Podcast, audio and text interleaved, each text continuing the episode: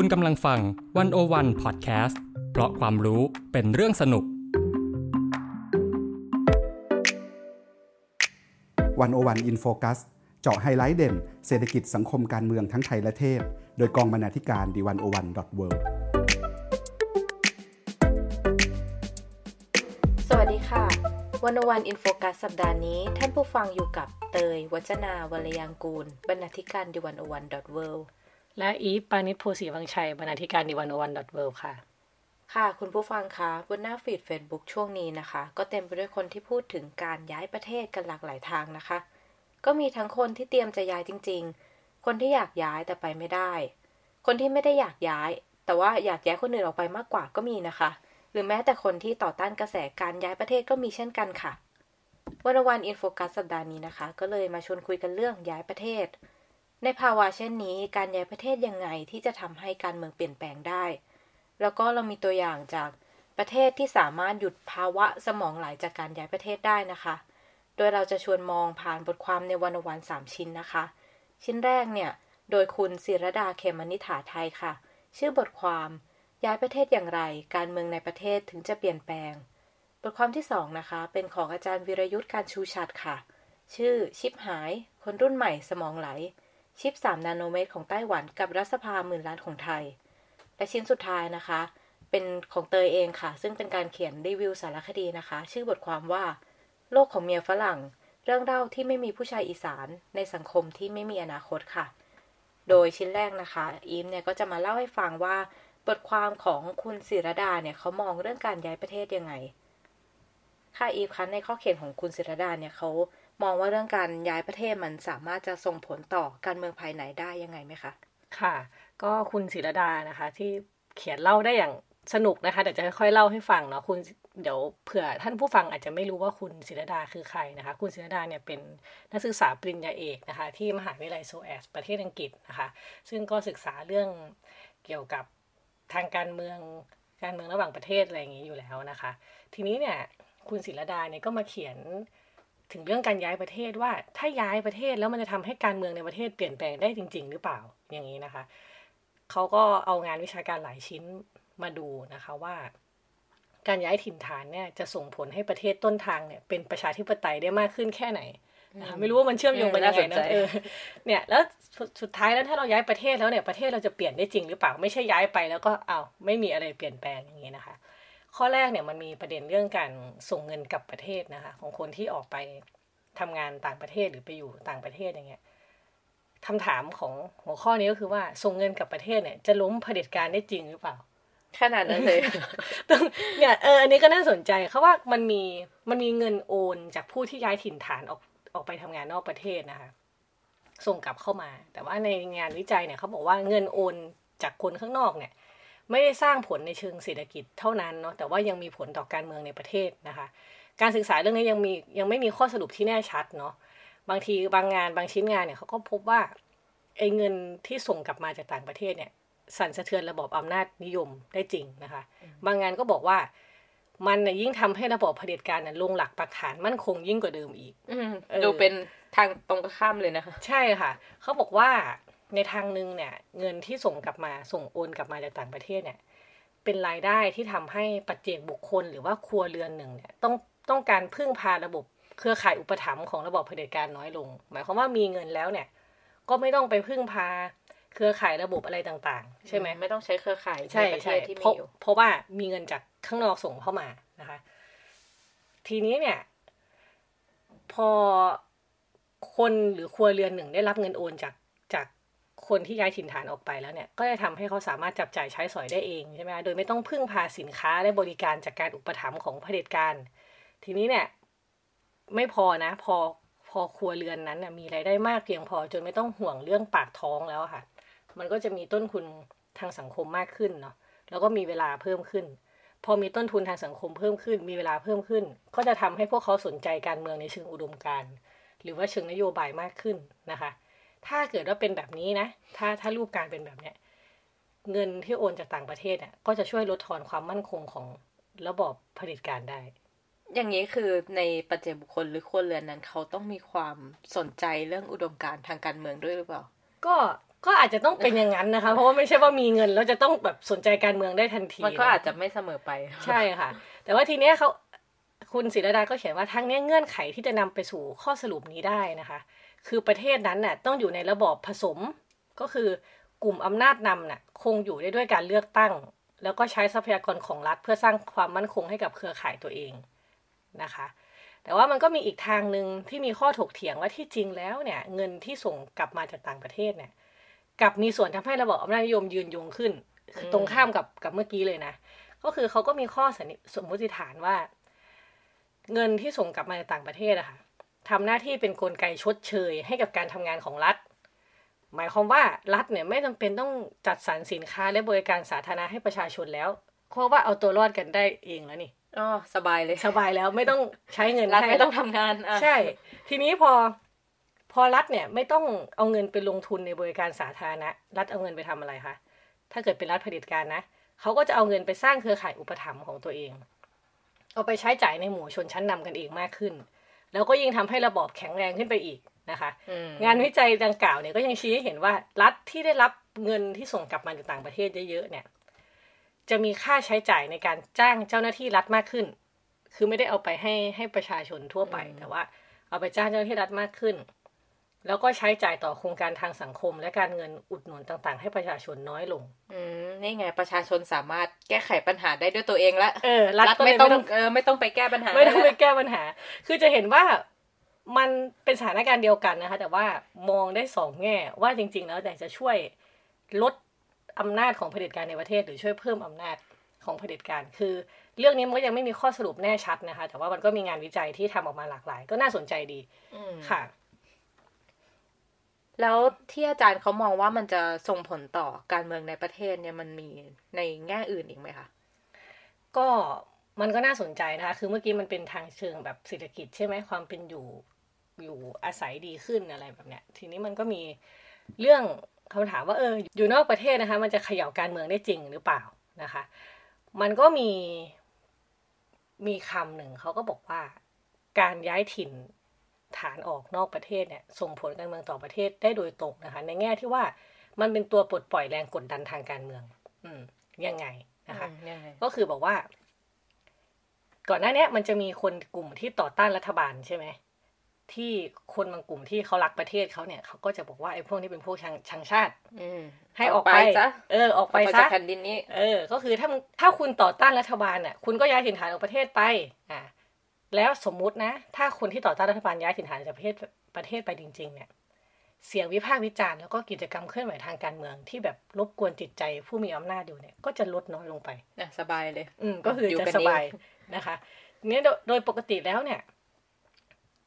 ผู้นำเผด็จการเนี่ยก็อยากให้มีการย้ายถิ่นฐานออกไปแหละ เพราะว่าจะได้ลดแรงกดดันทางการเมือง แล้วก็แก้ปัญหาเชิงเศรษฐกิจบางอย่างในประเทศนะคะ การย้ายถิ่นฐานออกโดยทั่วไปเนี่ย ถ้ามองแบบเรียบง่ายเลยนะ ก็มักจะเป็นผลดีต่อการดำรงอยู่ของระบอบอำนาจนิยมในประเทศต้นทางอะสบายแล้วคนเออวิจารณ์ไม่อยู่ คนวิจารณ์ไม่อยู่ อ่าแต่ทีนี้มันใช่อย่างนั้นจริงหรือเปล่าอืมนะคะ ไอ้ทฤษฎีที่ว่าเนี่ย การออกไปเนี่ย ของคนชังชาติเนี่ย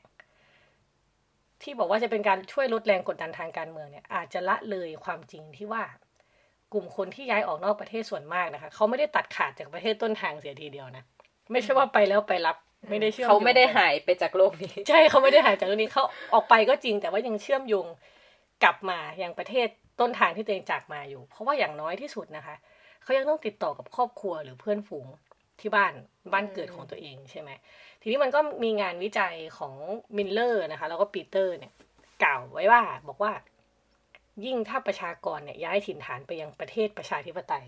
อืมอะสมมุติย้ายมาจากประเทศที่เป็นเผด็จการเนี่ยย้ายไปอยู่ประชาธิปไตย ย้ายไปแล้วเขาเป็นไง เขาได้ไปเรียนรู้สิทธิพลเมืองอ่าได้เรียนรู้ประชาธิปไตยในสังคมของประเทศที่เขาย้ายไปนะคะ แล้วไม่พอนะเขายังได้เข้าใจเครื่องมือที่จะพัฒนาประชาธิปไตย พอเขาเข้าใจแบบเนี้ย นั่นน่ะจะยิ่งเป็นภัยคุกคามต่อระบอบอำนาจนิยมเอง อืม คือเขาได้ไปเห็นสังคมที่มันเปิดกว้างกว่าใช่ได้ใช้สิทธิเสรีภาพอย่างเต็มที่ ใช่ ทีนี้เนี่ย พอมันเป็นแบบเนี้ย โอเคเขาออกมาจากประเทศต้นทางแล้วได้เรียนรู้ประชาธิปไตยแล้วกลุ่มคนพลัดถิ่นเนี่ยที่มีความกระตือรือร้นทางการเมืองเนี่ยก็จะสามารถสร้างภาวะข้ามชาติทางการเมืองได้นะคะหรือที่เรียกว่า political transnationalism นะคะก็คือสามารถสร้างผลกระทบทางการเมืองต่อประเทศต้นทางได้หลายช่องทาง เช่นอะไรอย่างที่เราก็อาจจะคุ้นเคยกันดี เผยแพร่ความคิดและทัศนทัศนคติทางการเมืองนะคะคือโลกมันก็ social network อะไรเนาะมันไม่ใช่แบบ อยู่คนละที่แล้วจะตัดขาดจากกันนะคะ หรืออาจจะมีการจัดกิจกรรมทางการเมืองเพื่อเป็นแบบอย่างให้คนในประเทศต้นทาง แล้วก็มีการรณรงค์หรือล็อบบี้ ตัวแสดงทางการเมืองต่างๆ ในประเทศปลายทาง เพื่อช่วยสร้างแรงกดดันต่อรัฐบาลที่เป็นประเทศบ้านเกิดอีกทางเป็นต้นนะคะเราก็จะเห็นคนที่อยู่ในต่างประเทศเขาก็มีการจัด กิจกรรมทางการเมืองอยู่นะคะ ไม่ได้ว่าตัดขาดไปเลยทีเดียว ใช่ค่ะ ก็เลยจะเห็นว่าโอเค สมมุติว่าคุณจะไล่คนชังชาติออกไปจากชาติเนี่ย ก็ไม่ใช่ว่า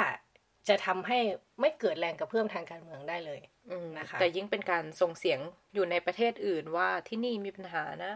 อืมใช่ค่ะ ทีนี้เนี่ยมันก็จะมา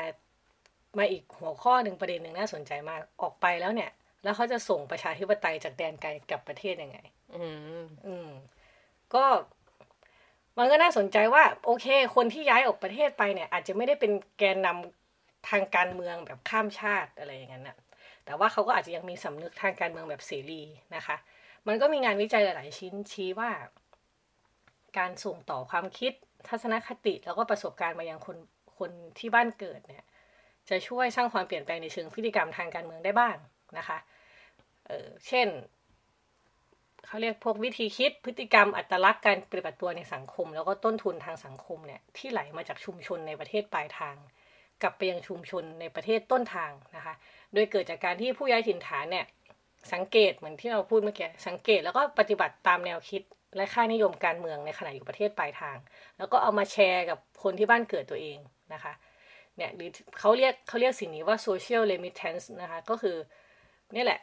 สิ่งทั้งหมดเนี่ยมันมันมันเชื่อมโยงกลับไปที่ประเทศ คือไปเจอที่ประเทศปลายทางแล้วเชื่อมโยงกลับไปที่เอาประเทศต้นพวกทางพฤติกรรม พวกวิใช่ธีคิดวัฒนธรรมบางอย่างกลับไปใช้ในชุมชนตัวเองค่ะ ทีนี้เนี่ยไอสิ่งเนี้ยก็จะมีบทบาทเสริมสร้างต่อพฤติกรรมทางการเมืองแบบประชาธิปไตยในครอบครัวนะคะ แล้วก็กับชุมชนที่มีอัตราการย้ายถิ่นฐานสูงนะคะ ทีนี้พอแบบมองโดยสรุปแล้วเนี่ย ความเปลี่ยนแปลงทางการเมืองในประเทศ ที่เกิดจากการรับความคิดและทัศนคติแบบโลกเสรีมาจากคนต่างแดนเนี่ย ก็มักจะอยู่ในรูปของพฤติกรรมทางการเมือง แล้วก็ทัศนคติทางการเมือง ซึ่งโอเคมันอาจจะอยู่ในในหัวคนเนาะในความคิดของคน แต่มันก็อาจจะทำให้เกิดการเปลี่ยนแปลงทางการเมืองเชิงโครงสร้างยากมากอยู่ดีนะคะ คือเราอาจจะรู้เราไม่พอใจเผด็จการ เรารู้ว่าประชาธิปไตยมันเป็นยังไง เรารู้ว่าเสรีภาพเป็นยังไง แต่ก็อาจจะยากที่จะมามาแก้ไขเชิงโครงสร้างได้นะคะ แต่ว่าเราก็อาจจะมองในแง่ดีได้ว่า โอเค สิ่งนี้มันก็อาจจะเป็นอีกหนึ่งหนทางนะคะ ที่ช่วยกระตุ้นให้เกิดวัฒนธรรมทางการเมือง แบบมีส่วนร่วมระยะยาวได้เนาะแต่ว่านั่นก็ต้องแปลว่าการแสดงออกทางการเมืองเนี่ยต้องไม่ถูกผ่อนหรือว่าถูกล้มเลิกไปนะคะ โอเค แม้จะถูกขัดขวาง หรือแม้จะไม่รู้ว่าต้องสู้ไปอีกนานแค่ไหนนะคะ แต่เราก็มันก็ต้องคงอยู่เนาะการแสดงความคิดเห็นทางการเมืองแบบนี้นะคะ ไม่เช่นนั้นเนี่ยการส่งต่อแนวคิดกลับมา ยังกลับมาที่ประเทศต้นทางอะก็จะแทบไม่มีความหมายเลยค่ะเอาจริงการต่อสู้ภายในประเทศก็ยังเป็นเรื่องสำคัญนะคะ เพราะว่าการออกไปนอกประเทศเนี่ยมันก็ทำอะไรหลายอย่างได้ลำบากขึ้นกว่าเดิมนะคะ ค่ะ มองอย่างนี้นะคะ ปรากฏการณ์ที่คนอยากย้ายประเทศเนี่ย ถ้าเขาไปแล้วไปเลย ไม่ส่งต่อไม่อะไรจะทำยังไง ก็ อาจจะต้องบอกว่าไปแล้วอย่าไปรับนะคะ ถ้าเกิดว่าให้มองแบบให้สบายแล้วจ้าเออแบบไม่ยุ่งแล้วอะไรอย่างงี้เออใช่ไหมแต่ว่ามันก็มันก็ยากนะ ใจคนเรามันต้องแบบผูกพันกับประเทศบ้านเกิดเหมือนกันนะแต่ว่ามันมันคืออย่างนี้ ถ้าเรามองย้อนปรากฏการณ์อยากย้ายประเทศในไทยเนี่ย มันก็จะมีประเด็นเรื่องนี้แหละ ไปแล้วอย่าอย่าไปรับนะคะ ก็คือจริง ๆ แล้วเนี่ยที่ไทยเนี่ย เรามีประชากรจำนวนมากนะคะ ที่ย้ายถิ่นฐานไปตั้งลกลากทำงานในต่างประเทศอะไรอย่างเงี้ยแล้วที่ผ่านมาเนี่ย กลายเป็นว่าคนกลุ่มที่ตั้งถิ่นฐานที่พัฒตั้งถิ่นฐานในประเทศที่พัฒนาแล้วส่วนมากเนี่ย เออ ไม่ค่อยได้ส่งต่อแนวคิดที่สร้างความเปลี่ยนแปลงให้ประเทศก้าวหน้าเนี่ยกลับมา อืมนะของไทยนะเออ แต่ว่ากลับเป็นกลุ่มที่คอยรักษาและอนุรักษ์คุณค่าแบบเดิมเป็นหลัก อืเออมน่าสนใจ กลายมาเป็นพวกที่ด่าคนชังชาติเสียเองเออแต่ว่าอยู่อยู่ต่างอยู่ต่างประเทศนะเออเรารักเมืองไทยแต่เออเราอยู่ต่างประเทศดีกว่าค่ะอืมทีนี้เนี่ยพอไองานวิจัยอันเนี้ยก็เลยใช้อธิบายปรากฏการณ์ที่ผ่านมาไม่ได้อืมจบแล้วที่ที่เราพูดกันเมื่อกี้จบแล้วเออ แต่ว่าทีนี้ถ้ามาดูว่า หากประชากรของกลุ่มย้ายประเทศกันเถอะเนี่ย ที่เพิ่งอืมสร้างเงินขึ้นมาใหม่ที่ตอนนี้เปลี่ยนชื่อเป็นโยกย้ายมาใส่สะโพกโยกย้ายนะต้องพยายามพูดแบบไม่ใส่ทำนองค่ะที่เพิ่งเปลี่ยนมาเป็นอันเนี้ย ถ้ากลุ่มเนี้ยได้ออกไปตั้งรกรากในต่างประเทศได้จริง ๆ แล้วมีมุมมองและทัศนคติทางการเมือง แบบที่กลุ่มนี้เป็นอยู่อะซึ่งส่วนมากถ้าถ้าดูจากโดยรวมนะคะ ก็อาจจะไม่พอใจรัฐบาลเผด็จการอืมไม่ได้เป็นอนุรักษ์นิยม อืมประอยากมณเห็นประเทศที่ดีกว่า อยากให้ต้องการให้มีการแก้ไขเกิดขึ้น ใช่ค่ะ แล้วก็อาจจะมีกลุ่มคนรุ่นใหม่เนาะที่แบบว่าเออมีวิธีมองโลกต่างออกไป ถ้าคนกลุ่มนี้เนี่ย มีทัศนคติทางการเมืองแบบนี้นะคะแล้วได้ออกไปตั้งโลกรากต่างประเทศจริง ๆ เนี่ยเออพอได้ไปเจอประสบการณ์ต่างๆ ในต่างประเทศที่เขาเจริญแล้วอะไรเงี้ยก็อาจจะทำให้เกิดผลลัพธ์ที่แตกต่างอืมก็เป็เป็นนได้ผู้ย้ายถิ่นฐานเจนใหม่ อ่าประมาณที่อาจนั้นจะ มาส่งต่อความคิดต่างๆ กลับเข้ามาได้ ใช่ แต่ที่สำคัญก็คือว่าไปแล้วไม่ควรไปรับเนาะอืมเออได้อะไรก็ส่งกลับมาที่ประเทศต้นทางบ้างนะคะ เพื่อว่าทำให้คำว่าชังชาติที่ถูกป้ายสีเอาไว้เนี่ย ให้มันกลายเป็นแค่วาทกรรมหนึ่ง เพราะว่าเราก็เชื่อว่าจริงๆ เจตนาที่แท้จริงของทุกคนเนี่ยก็อยากให้ประเทศไทยเปลี่ยนไปในทิศทางที่ดีขึ้นค่ะ อืมน่าสนใจนะคะ แล้วมันก็มีเรื่องหนึ่งที่ว่าพอมันมีกลุ่มคนที่แบบย้ายประเทศกันเถอะอะไรแบบเนี้ยมันก็มีคนพูดว่า เอ๊ะ ภาวะแบบนี้มัน ในอนาคตมันอาจจะนำไปสู่เรื่องสมองไหลหรือเปล่า แม้ว่าอืมวันนี้เราอาจจะยังย้ายประเทศกันไม่ได้นะคะ แต่ว่าอืมพอคนรุ่นใหม่เนี่ยคิดถึงเรื่องการยกย้ายออกนอกประเทศไม่ว่าจะเป็นการเรียนต่อไปทำงานอะไรพวกเนี้ยมันอาจจะเกิดภาวะสมองไหลขึ้นได้ อืมสมองไหลนี่ไม่ใช่แบบสมองไหลออกมาจากหัวจริงๆเนาะแต่หหมามายยถึถึงงว่า คนคนที่มีศักยภาพเนี่ยอ่าไม่ทำงานอยู่ในประเทศ เพราะว่าเห็นโอกาสในการทำงานที่ดีกว่าในต่างประเทศอืมซึ่งเราก็มีบทความชิ้นหนึ่งนะคะที่ มาพูดเรื่องนี้ซึ่งเป็นเป็นส่วนหนึ่งของบทความชิ้นนี้นะคะ โดยอาจารย์วิรยุทธ์การชูชัดค่ะ ที่เขาเอาตัวอย่างในไต้หวันมาว่าไต้หวันเนี่ยมันก็มีช่วงช่วงหนึ่งใช่ไหมคะที่มันมีภาวะสมองไหลอืมแล้วเขาทำยังไงถึงจะหยุดภาวะสมองไหลนี้ได้ค่ะ อืม อันนี้น่าสนใจมากจริงๆบทความนี้สนุกมากนะคะ มันคืออาจารย์วิรยุทธ์ไม่ได้เขียนแค่เรื่องสมองไหลของไต้หวันเนาะแกเชื่อมโยงกับอ่าการผลิตชิปสามนาโนเมตรของ ของคนของประเทศไต้หวันนะคะ แล้วก็คือประเทศไต้หวันนี่เป็นคล้าย ๆ กับเป็นแหล่งผลิตชิปแหล่งสำคัญของโลกเนาะขณะเดียวกันเนี่ยไอชิปเล็กๆแบบนั้นเนี่ยมันสร้างแรงสะเทือนต่อโลกขนาดไหน กลับมาดูที่รัฐสภาหมื่นล้านของไทย ว่าเออ ประเทศที่ให้ความสำคัญกับความใหญ่ เออ มันเป็นยังไงอันนี้รัฐสภาของเราที่ยิ่งใหญ่ใหญ่โตที่สุดแล้วใช่ใหญ่โตกับที่สุดแล้ว ยอดสีทองนั้น เออ อะไรประมาณนี้แล้วก็ก็ชวนอ่านว่าว่า ความแตกต่างในการให้ความสำคัญเรื่องของขนาดเนี่ยมันมันสะท้อนอะไรของประเทศเรานะคะ แต่ทีนี้เราด้วยความที่เราพูดเรื่องย้ายประเทศเนาะเราก็เลยหยิบมาเฉพาะpart เรื่องเรื่องสมองไหลเรื่องสมองไหลอ่าเออแล้วไต้หวันเขาทำยังไงคะคือเล่าให้ฟังอย่างนี้ก่อนว่า ไต้หวันเนี่ยก็เคยผ่านช่วงเวลาที่คนรุ่นใหม่ไม่อยากกลับบ้านเกิดเนาะอืมเออ เพราะว่าอะไรหลาย ๆ อย่างเดี๋ยวจะค่อย ๆ เล่าให้ฟังนะคะ ทีเนี้ยพอมาไอ้ปัญหาที่ คนรุ่นใหม่ไม่อยากกลับบ้านเกิดเนี่ยก็จะทำให้เกิดปัญหาใหญ่มากก็คือ เขาจะไม่สามารถยกระดับอุตสาหกรรมอิเล็กทรอนิกส์ได้เออเพราะว่าการพัฒนาเทคโนโลยีเนี่ยมันไม่ใช่แค่เรื่องทางเทคนิคที่เกี่ยวกับเงินลงทุนและเครื่องจักรเท่านั้นนะคะ แต่ว่ามันต้องมีการสร้างสภาพแวดล้อมที่เอื้อให้ผู้คนเนี่ยได้ใช้ศักยภาพ แล้วก็ความคิดสร้างสรรค์ของตัวเองอย่างเต็มที่อืมเราพาย้อนไปอย่างนี้ในช่วงสองทศวรรษระหว่างปี 1960 ถึง 1980 นะคะ คนไต้หวันเนี่ยไปเรียนต่อที่สหรัฐแบบประมาณ50,000คนเลย แต่ว่ามันมีตัวเลขน่าสนใจมากว่า50,000คนที่ไปเรียนเนี่ยเขาตัดสินใจกลับมาทำงานที่ไต้หวันแค่12%เท่านั้น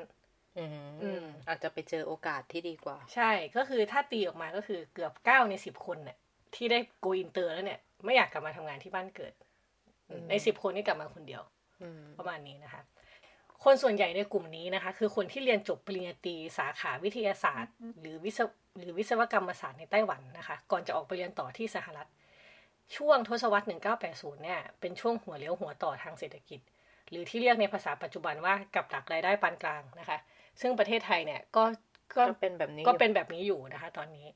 ตอนนั้นเนี่ยไต้หวันเนี่ยไม่สามารถพึ่งพาแต่อุตสาหกรรมเบา แล้วก็แรงงานราคาถูกให้เติบโตไปได้อีกแล้วนะคะจำเป็นจะต้องยกเครื่องอุตสาหกรรมจริงจังเพื่อเพิ่มความสามารถในการผลิตของประเทศเนาะอืม รัฐบาลไต้หวันก็เห็นแล้วว่าเออปัญหาเนี้เป็นเรื่องใหญ่ ก็เลยจัดตั้ง National Youth Commission นะคะหรือ NYC ขึ้นเพื่อจัดการ โดยเริ่มต้นจากสิ่งที่สำคัญมากนะคะ เริ่มต้นจากการยอมรับความจริงก่อนเออว่าประเทศมีปัญหานี้อืมนะคะ แล้วก็สำรวจปัจจัยเบื้องหลังปรากฏการณ์ดังกล่าวอย่างแบบตรงไปตรงมาอืมนะคะ ผลสำรวจก็พบว่านอกจากปัจจัยดึงดูด อย่างพวกเรื่องรายได้ ความก้าวหน้าทางอาชีพ แล้วก็ความพร้อมด้านการวิจัยในสหรัฐแล้วเนี่ยยังมีผัดยังมีปัจจัยผลักไสอย่างการขาดเสรีภาพทางการเมืองและวิชาการ รวมถึงบรรยากาศทางสังคมที่ไม่เอื้ออำนวยของไต้หวันเองด้วยอืมสภาพสังคมเขานี่ก็คุ้นๆนะคะค่ะ คือพูดง่ายๆว่าไม่ใช่แค่ว่าประเทศที่เขาไปอยู่มันดีนะ แต่ประเทศที่มันไม่น่าอยู่ต้นทางมันไม่ มันไม่เออปน่าระเทอศยู่บ้านด้วเกิดยมันไม่น่าอยู่แล้วเออพอไปเรียนแล้วก็อ่าอยู่ที่นี่ดีกว่าไหมเออใช่ใช่คือคือคนรุ่นใหม่ไต้หวันจำนวนมากก็คิดแบบนั้นนะคะ ถามว่าทำไมตอนนั้นไต้หวันตอนนั้นเป็นยังไง ไต้หวันตอนนั้นเนี่ย อยู่ภายใต้ระบอบเผด็จการของพรรคก๊กมินตั๋งอืมที่มีการขึ้นบัญชีดำนักวิชาการแล้วก็นักวิจัยที่วิจารณ์รัฐบาลคืออ่าคุ้นๆแล้ว ฟังแล้วก็คุ้นๆเอ๊ะมันยังไงเออนะคะ ทีนี้เนี่ย NYC ก็เลยเป็นตัวกลางในการปรับนโยบายต่างๆ เพื่อดึงคนไต้หวันให้กลับมาทำงานที่บ้านเกิดมากขึ้นนะคะ เขาก็มีมาตรการระยะสั้นก่อนเนาะ เช่นแบบอุดหนุนเงินค่าเดินทางเออการประสานข้อมูลระหว่างความต้องการกำลังของคนขององค์กรธุรกิจนะคะ แล้วก็วิชาการในไต้หวันให้กับคนที่ไปเรียนต่อ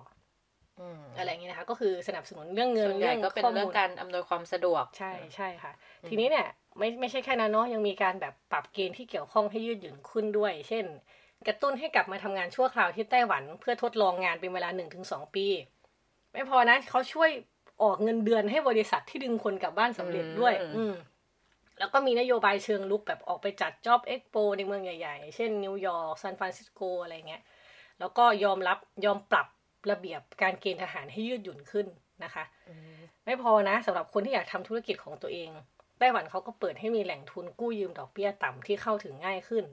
ช่วยอำนวยความสะดวกเรื่องที่อยู่อาศัยแล้วก็โรงเรียน เพื่อให้คนไต้หวันเนี่ยกลับมาพร้อมกันทั้งครอบครัว เรียกได้ว่าแบบช่วยทุกด้านจะเอาอะไรบอกมาทำให้สะดวกที่สุดทำให้สะดวกที่สุดค่ะอืมเท่านั้นไม่พอมีเปิดรับคนชาติอื่น ๆ ให้เข้ามาทำงานอีก ไม่ใช่แค่เอาแค่คนไต้หวันนะอืมเออเพื่อสร้างบรรยากาศการทำงานที่เป็นนานาชาติขึ้นมานะคะ โดยเฉพาะในธุรกิจอิเล็กทรอนิกส์และสารสนเทศ ที่กำหนดให้เป็นอุตสาหกรรมยุทธศาสตร์ของประเทศนะคะ อะแล้วปัจจัยที่เขาบอกว่าในประเทศไม่มีเสรีภาพสิทธิอืมเสรีภาพถูกกดไว้ ซึ่งมันเป็นปัจจัยที่ทำให้ประเทศบ้านเกิดเขาไม่น่าอยู่หรอคะอืมโอ้ก็ง่ายมากนะคะ ก็ต้องทำการเมืองให้เป็นประชาธิปไตยค่ะ ไม่ง่าย คือหลักพื้นฐานมันง่ายเนาะแต่ว่ามันก็อาจจะยากอยู่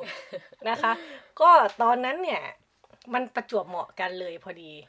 บางคนอาจจะบอกว่าทำไมต้องโยงทุกอย่างเป็นเรื่องการเมืองนะคะ แต่ว่าสิ่งนี้ทำให้เราเห็น เรื่องของไต้หวันเนี่ยอืมทำให้เราเห็นว่าการเมืองมันสำคัญต่อการพัฒนาประเทศยังไง ตอนที่ยุทธศาสตร์การยกระดับเทคโนโลยีของไต้หวันตอนนั้นเนี่ยมันเป็นช่วงเวลาเดียวกันกับที่การเมืองไต้หวันเริ่มผ่อนคลายเนาะมีการเลือกตั้งเปิดให้พรรคฝ่ายค้านแข่งขันอย่างเสรีเป็นครั้งแรกนะคะ ในปี 1986 เนาะแล้วก็กฎอัยการศึกที่ใช้มาเกือบ 40 ปีเนี่ยก็ถูกยกเลิกในปี 1987 ก่อนที่การเมืองจะค่อยๆมีเสรีภาพเพิ่มขึ้น จนถึงระดับมาตรฐานสากลในช่วงกลางทศวรรษ 1990 นะคะฟังดูน่าอิจฉานะคะค่ะ ก็เขาก็ใช้เวลาเหมือนกันนะ ก็ไม่ได้ว่าได้มาโดยทันทีนะคะ แต่แต่ว่าอันนี้พูดพูดถึงเรื่องในอดีตที่ไกลโพ้นมาแล้วไกลขอพ้งนไต้มาหวันแล้วใช่ค่ะ ตอนนี้เขาก้าวผ่านจุดซึ่งนั้นเราอยากให้เป็นอนาคตของเราค่ะ โอเคค่ะ ทีนี้เนี่ย มันก็น่าต่อไปแล้วก็น่าสนใจว่าถ้าไม่มีคนเก่งมาทำงานเนี่ย รัฐจะลงทุนแค่ไหน ก็คงไม่สามารถยกระดับอุตสาหกรรมของประเทศได้เนาะอืม การเมืองเปิดและนโยบายเชิงรุกของรัฐบาลในช่วงปลายทศวรรษปลายทศวรรษที่ 1980 เนี่ยทำให้วิศวกรชาวไต้หวันอย่างน้อยนะคะ 12,000 คน ที่ทำงานอยู่ในซิลิคอนวัลเลย์เนี่ย หรือที่เขาเรียกว่าเป็นเมืองหลวงของเทคโนโลยีโลกเราเนี่ยอืมเดินทางกลับบ้านนะคะ พวกเขากลับมาพร้อมประสบการณ์ แล้วก็กลายเป็นกำลังหลักในการพัฒนาเทคโนโลยีของไต้หวัน ทั้งในภาครัฐและเอกชน ฟังดูประเทศเขามีอนาคต มีออันนาสดใสมีอนาคตนะคะ เพราะเนี่ยมันก็เชื่อมโยงกันหมด แล้วก็เห็นว่า ถ้าประเทศไม่มีเสรีภาพ คนก็ไม่อยากอยู่เขาก็ไปเรียนรู้อะไรในประเทศที่เจริญแล้ว คือสิ่งสำคัญคือ รัฐบาลต้องยอมรับปัญหาว่ามันมีอะไรที่เป็นปัญหาที่มันเป็นเงื่อนไขที่ทำให้เราพัฒนาประเทศไม่ได้ แล้วทำให้คนไม่อยากกลับมาอยู่ที่ประเทศของตัวเองค่ะ ยิ่งโดยเฉพาะคนรุ่นใหม่ที่มีศักยภาพนะคะ ที่เขามีวิธีมองโลกที่แตกต่างออกไป แล้วเขาก็เห็นปัญหาในประเทศ และจริง ๆ ก็อยากจะแก้ไขเนาะไม่ได้ไม่มีใคร ไม่อยากแก้ไขหรอกนะคะแล้วเราก็มีอีกบทความนะคะ เป็นบทความของเราเองที่เป็นการเขียนรีวิว สารคดีเรื่อง Heartbound นะคะ ซึ่งบทความนี้เขียนตั้งแต่ 2 ปีที่แล้ว แต่คิดว่าในห้วงเวลาแบบนี้ก็น่าจะกลับมาย้อนอ่านกันอีกทีนะคะ เป็นเรื่องเกี่ยวกับที่เราเรียกกันว่าเมียฝรั่งนะคะ คือผู้หญิงอีสานที่ ย้ายประเทศผ่านการแต่งงานกับผู้ชายตะวันตกค่ะ ค่ะ ซึ่งสารคดีเรื่องนี้นะคะ ก็เล่าเรื่องราวการย้ายถิ่นฐานของผู้หญิงอีสานที่เอ่อแต่งงานกับฝรั่งนะคะ ซึ่งโดยตัวละครหลักเนี่ยคือคุณสมหมายนะคะ ซึ่งเป็นผู้หญิงไทยคนแรกแล้วก็คนเดียวในแคว้นทุที่อยู่ทางตอนเหนือของเดนมาร์กนะคะ ซึ่ง เขาเนี่ยย้ายไปเมื่อประมาณ 27 ปีที่แล้ว คือตอนนั้นยังไม่มีใครเลย ไม่มีคนไทยเลย เป็นคนแรกในแคว้นนั้นเลย โอ้ แล้วพอเขาย้ายไปเป็นคนแรกเนี่ย มันก็เป็นการสร้างเครือข่าย แล้วก็ดึงผู้หญิงจากเอ่อในหมู่บ้านคนรู้จักนู่นนี่นั่นไปจนถึงทุกวันนี้มีผู้หญิงไทยอยู่ที่นั่นประมาณเกือบพันคนแล้วค่ะ โอ้ ซึ่งส่วนใหญ่นี่ก็คือการย้ายถิ่นฐานด้วยการมาแต่งงานกับผู้ชายชาวเดนมาร์กค่ะ ซึ่งหลายคนเนี่ยก็ได้พบกับสามีผ่าน การแนะนำของคุณสมหมายนะคะ ซึ่งเป็นสะพานเชื่อมให้เกิดการแต่งงานของชายหญิงจากคนละทวีปกันนะคะ ค่ะ แต่ว่าพอพูดแบบนี้คนมันก็จะมีสังคมก็จะตั้งคำถามหรือมองมองเมียฝรั่งเนาะในในเครื่องหมายคำพูดนะคะมีเมียฝรั่งในแง่ลบว่าเออ ไปหวังแบบจะตกขังเข้าสารหรือเปล่า เกาะสามีกินหรือเปล่าอะไรแบบเนี้ย เรื่องราวมันมันเป็นยังไงเออเรื่องนี้ก็น่าสนใจนะ เพราะว่าอย่างคนจะมองว่าพวกผู้หญิงพวกนี้รักสบายไปหวังกอบโกยนู่นนี่นั่น แต่ว่าสารคดีเนี่ยเขาให้ภาพชีวิตของคนที่ไปอยู่ที่นั่นจริง ๆ ซึ่งหลายคนในสังคมเราอาจจะคาดไม่ถึง เพราะว่าผู้หญิงที่แต่งงานแล้วย้ายไปอยู่เดนมาร์กเนี่ย ทุกคนต้องทำงานนะคะ ไม่ได้แตกต่างจากชาวเดนมาร์กคนอื่นๆ เช่นผู้ชายที่สมที่คุณสมหมายเนี่ยจับคู่ให้กับผู้หญิงไทยเนี่ย ส่วนใหญ่ก็คือไม่ใช่เศรษฐีนะคะ แต่ว่าเป็น คนทำงานทั่วไปเป็นพนักงานบริษัทหนุ่มโรงงาน ซึ่งก็ไม่ได้แบบมีเงินเยอะแยะจะมาปรนเปรอให้บ้านฝ่ายหญิงนะคะ แต่ว่าด้วยสภาพสังคมแล้วก็สวัสดิการรัฐเนี่ยทำให้ชีวิตคนเดนมาร์กเนี่ยมีความมั่นคงในการสร้างครอบครัว แล้วก็เข้าถึงโอกาสการทำงาน แม้ว่าจะเป็นคนทำงานโรงงานหรือว่าคนที่เอ่อไม่ได้มีรายได้สูงนักเมื่อเทียบกับในสังคมเขานะคะ อือค่ะ ก็คือว่า อาชีพเนี่ยดูเหมือนจะไม่ใช่เศรษฐี แต่ชีวิตเขาก็ไม่ได้ลำบาก เพราะว่ามีสวัสดิการรัฐเนี่ย คอยโอบอุ้มเขาอยู่ ใช่คือมันมีความมั่นคง แล้วก็ผู้หญิงไทยส่วนใหญ่ที่ไปที่เดนมาร์กเนี่ยก็มักจะเป็นเป็นการไปทำงานที่คนเดนมาร์กเองก็ไม่นิยมนะคะ เช่น การทำงานทำความสะอาด หรือว่าการทำงานกาดดึกค่ะ ซึ่งแม้ว่ามันจะไม่ใช่อาชีพที่มันเอ่อทำให้เราร่ำรวยได้หรือว่า แต่มันก็เป็นงานที่เลี้ยงชีพให้มีคุณภาพชีวิตที่ดีได้นะคะ ซึ่งมัน แตกต่างมากจากในประเทศไทย พอในประเทศไทยเนี่ยถ้างานประเภทเดียวกันเช่น งานทำความสะอาดหรือว่าการทำงานโรงงานกาดดึกอะไรพวกเนี้ยมันอาจจะได้ค่าตอบแทนที่มันยังห่างไกลจากคำว่าคุณภาพชีวิตที่ดีอยู่ค่ะ ค่ะเออก็น่าสนใจเนาะอาชีพเดียวกันในพอต่างประเทศก็คุณภาพชีวิตก็ต่างกัน ใช่ สิ่งที่อยากหยิบมาเล่าสั้นๆ จากบทความนี้นะคะ คือเหตุผลว่าทำไมผู้หญิงส่วนหนึ่งเนี่ย ถึงพยายามหาทางย้ายประเทศผ่านการแต่งงานค่ะอืมเรื่องเล่าจากสารคดีเนี่ยมันทำให้เกิดคำถามว่าทำไมผู้หญิงอีสานถึงต้องดิ้นรนหาทางแต่งงานไปอยู่เมืองนอก เพื่อไปทำงานใช้แรงงานที่คนเดนมาร์กเองก็ไม่อยากทำค่ะ สิ่งที่เราค้นพบนะคะ จากสารคดีก็คือ การทำงานหนักในประเทศไทยเนี่ย ให้ไม่ได้แม้กระทั่งคุณภาพชีวิตขั้นพื้นฐานยิ่งสำหรับคนที่ต้องดูแลหลายชีวิตในครอบครัวแล้วนะคะ งานประเภทเนี้ยก็ไม่ทำให้ สามารถใช้ชีวิตได้จริง มันจะมีคำที่บอกว่า คุณไม่ขยันเองหรือเปล่า คุณก็เลยไม่รวยโอ้โหเออคุณไม่ทำงานหนักหรือเปล่า คืออยากให้ไปดูเอ่อการทำงานของคนทำงานโรงงานหรือว่าอย่างเช่นอย่างในเอ่อที่สารคดีนี้พูดถึงก็คือคนในภาคอีสานนะคะ เขาทำงานกันหนักมากอืมแต่ว่าค่าตอบแทนคือต่ำเตี้ยเลี่ยดินมาก แล้วก็อืมรู้ว่าคนทำงานการเกษตรเนี่ย มันก็มีปัจจัยหลายอย่างที่ทำให้เอ่อราคาไม่ดีผลผลิตไม่ดีอะค่ะ อืม คือไม่ใช่ว่า จะไปบอกว่าคุณไม่ขยันคุณก็เลยไม่รวย มันต้องดูปัญหาเชิงโครงสร้างด้วยถามว่าขยันไปแล้วมันได้ค่าตอบแทนเท่าไหร่ อืมอืมค่ะ พอสารคดีเรื่องนี้นะคะ ออกมามันก็ได้ได้ไปฉายในหลายประเทศเราเลยนะคะ แล้วก็คุณสมหมายเนี่ยเขาก็ไปฉายไปงานฉายหนังด้วย แล้วก็มีช่วงถามตอบเขาบอกว่าเขาจะเจอคำถามที่มันถามซ้ำๆว่าทำไมลูกผู้หญิงเนี่ย ต้องเป็นคนดูแล พ่อแม่แล้วก็ครอบครัว อืม ทำไมลูกผู้ชายไม่ทำหน้าที่นี้ อืมค่ะ โอ้คุณสมหมายตอบว่าไงคะคำถามน่าสนใจเขาเขาก็แบบ เออเขาบอกว่าเขาตอบไม่ได้ จริง ๆ แล้วไอ้เรื่องที่บอกว่าแบบผู้หญิงต้องดูแลครอบครัวเนี่ย มันไม่ใช่การบังคับ แล้วอีกอย่างหนึ่งที่เขาบอกว่าเขาตอบไม่ได้เลย คือทำไมประเทศไทยไม่มีสวัสดิการดูแลอืมคุณสมหมายมองว่าแบบขนาดโปแลนด์ที่เขาไม่ใช่ประเทศร่ำรวยเนี่ยเขายังมีสวัสดิการเลย ไม่เหมือนประเทศไทยที่แบบไม่ได้มีสวัสดิการอะไรเลยค่ะ แล้วเขาบอกว่าตอนเขาอยู่เดนมาร์กเนี่ยเขาเสียภาษีสามสิบเก้าเปอร์เซ็นต์คือมันมันเยอะมากนะคะ แต่ว่าเขายืนยันว่าสิ่งที่มันได้กลับมา มันคุ้มค่า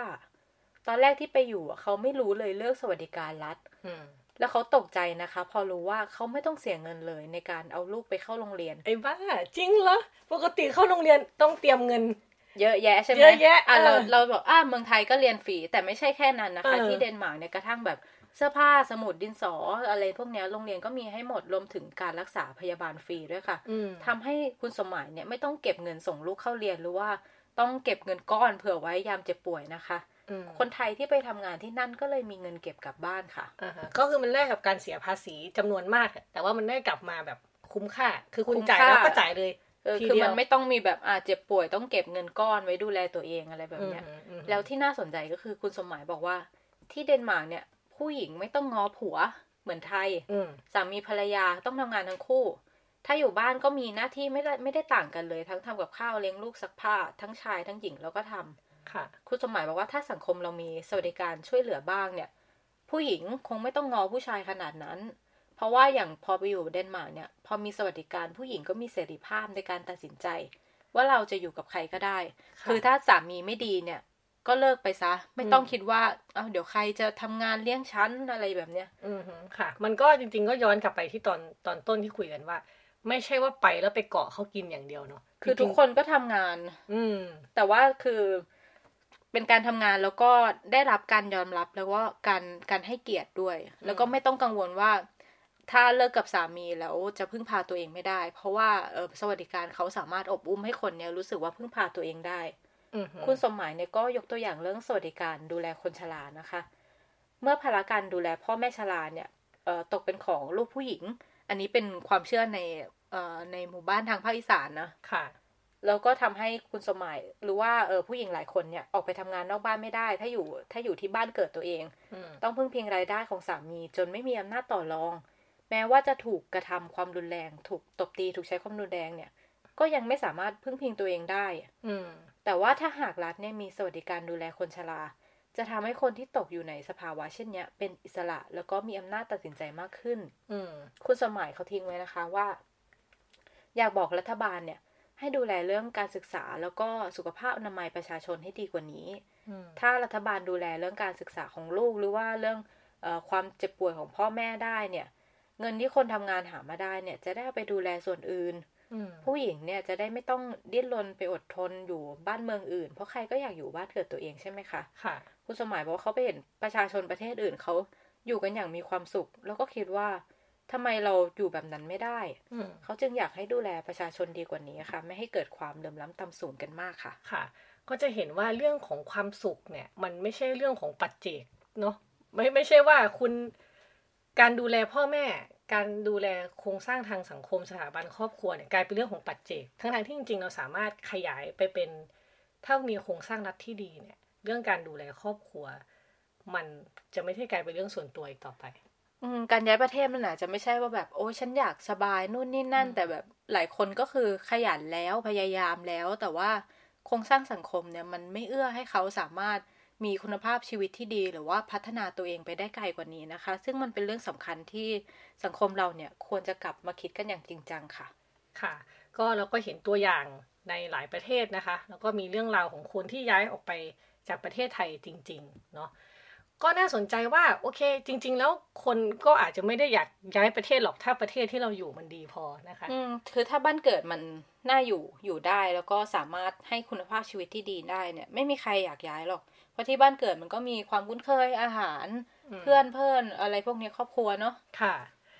อะก็ว่ากันไปนะคะ ยังไงก็เราก็หวังว่าประเทศเราจะดีขึ้นในสักวันนะคะ ไม่ว่าทั้งเรื่องทางการเมืองเศรษฐกิจ แล้วก็ชีวิตความเป็นอยู่ของผู้คนค่ะ ค่ะเราก็ต้องมีความหวังนะคะ แล้วก็อย่าคิดเพียงแค่ว่าต้องแก้ปัญหาที่ตัวเองนะคะค่ะค่ะและนี่ก็คือรายการ 101 In Focus ค่ะ คุณผู้ฟังนะคะสามารถอ่านผลงานที่เกี่ยวข้องได้ที่เว็บไซต์ the 101 world แล้วก็สามารถติดตามรายการ 101 In Focus ได้ทุกสัปดาห์ ทางเว็บไซต์ the 101 world เช่นกันค่ะ วันนี้เอ่อดิฉันเตย วจนาวรรลยางกูร นะคะ และอีฟปาณิส โพธิ์ศรีวังชัย